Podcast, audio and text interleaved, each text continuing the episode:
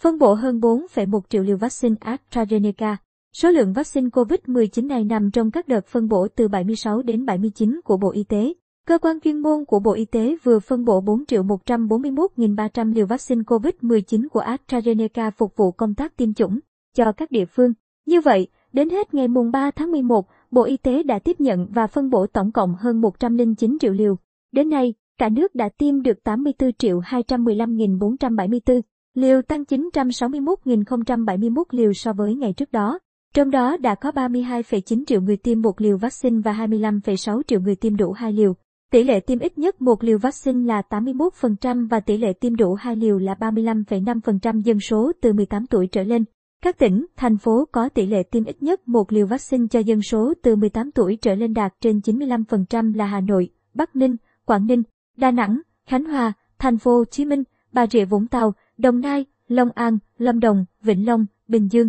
9 tỉnh có tỷ lệ bao phủ đủ 2 mũi vaccine cho dân số từ 18 tuổi trở lên đạt trên 50% là Long An 93,8%, Quảng Ninh 86,8%, Thành phố Hồ Chí Minh 79,6%, Khánh Hòa 79%, Đồng Nai 70,7%, Lạng Sơn 69%, Bình Dương 67,2%, Hà Nội 62,9% và Bắc Ninh 52,7%. 6 tỉnh, thành phố có tỷ lệ bao phủ ít nhất một liều vaccine dưới 50% dân số từ 18 tuổi trở lên là Sơn La 41,6%, Nghệ An 42,3%, Nam Định 45,7%, Thanh Hóa 44,8%, Cao Bằng 46,5% và Thái Bình 49,8%. Một số tỉnh thành phố đã triển khai tiêm chủng cho trẻ từ 12 đến 17 tuổi là thành phố Hồ Chí Minh, Bình Dương, Quảng Ninh, Đà Nẵng, Ninh Bình, Sóc Trăng, Cà Mau.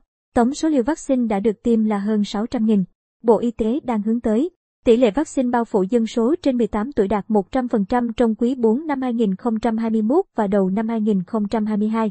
Về tiêm vaccine phòng COVID-19 cho trẻ em, dựa trên khả năng cung ứng vaccine của nhà sản xuất, Bộ Y tế đang xây dựng kế hoạch sử dụng vaccine năm 2022 và xin ý kiến của Ban chỉ đạo quốc gia phòng chống dịch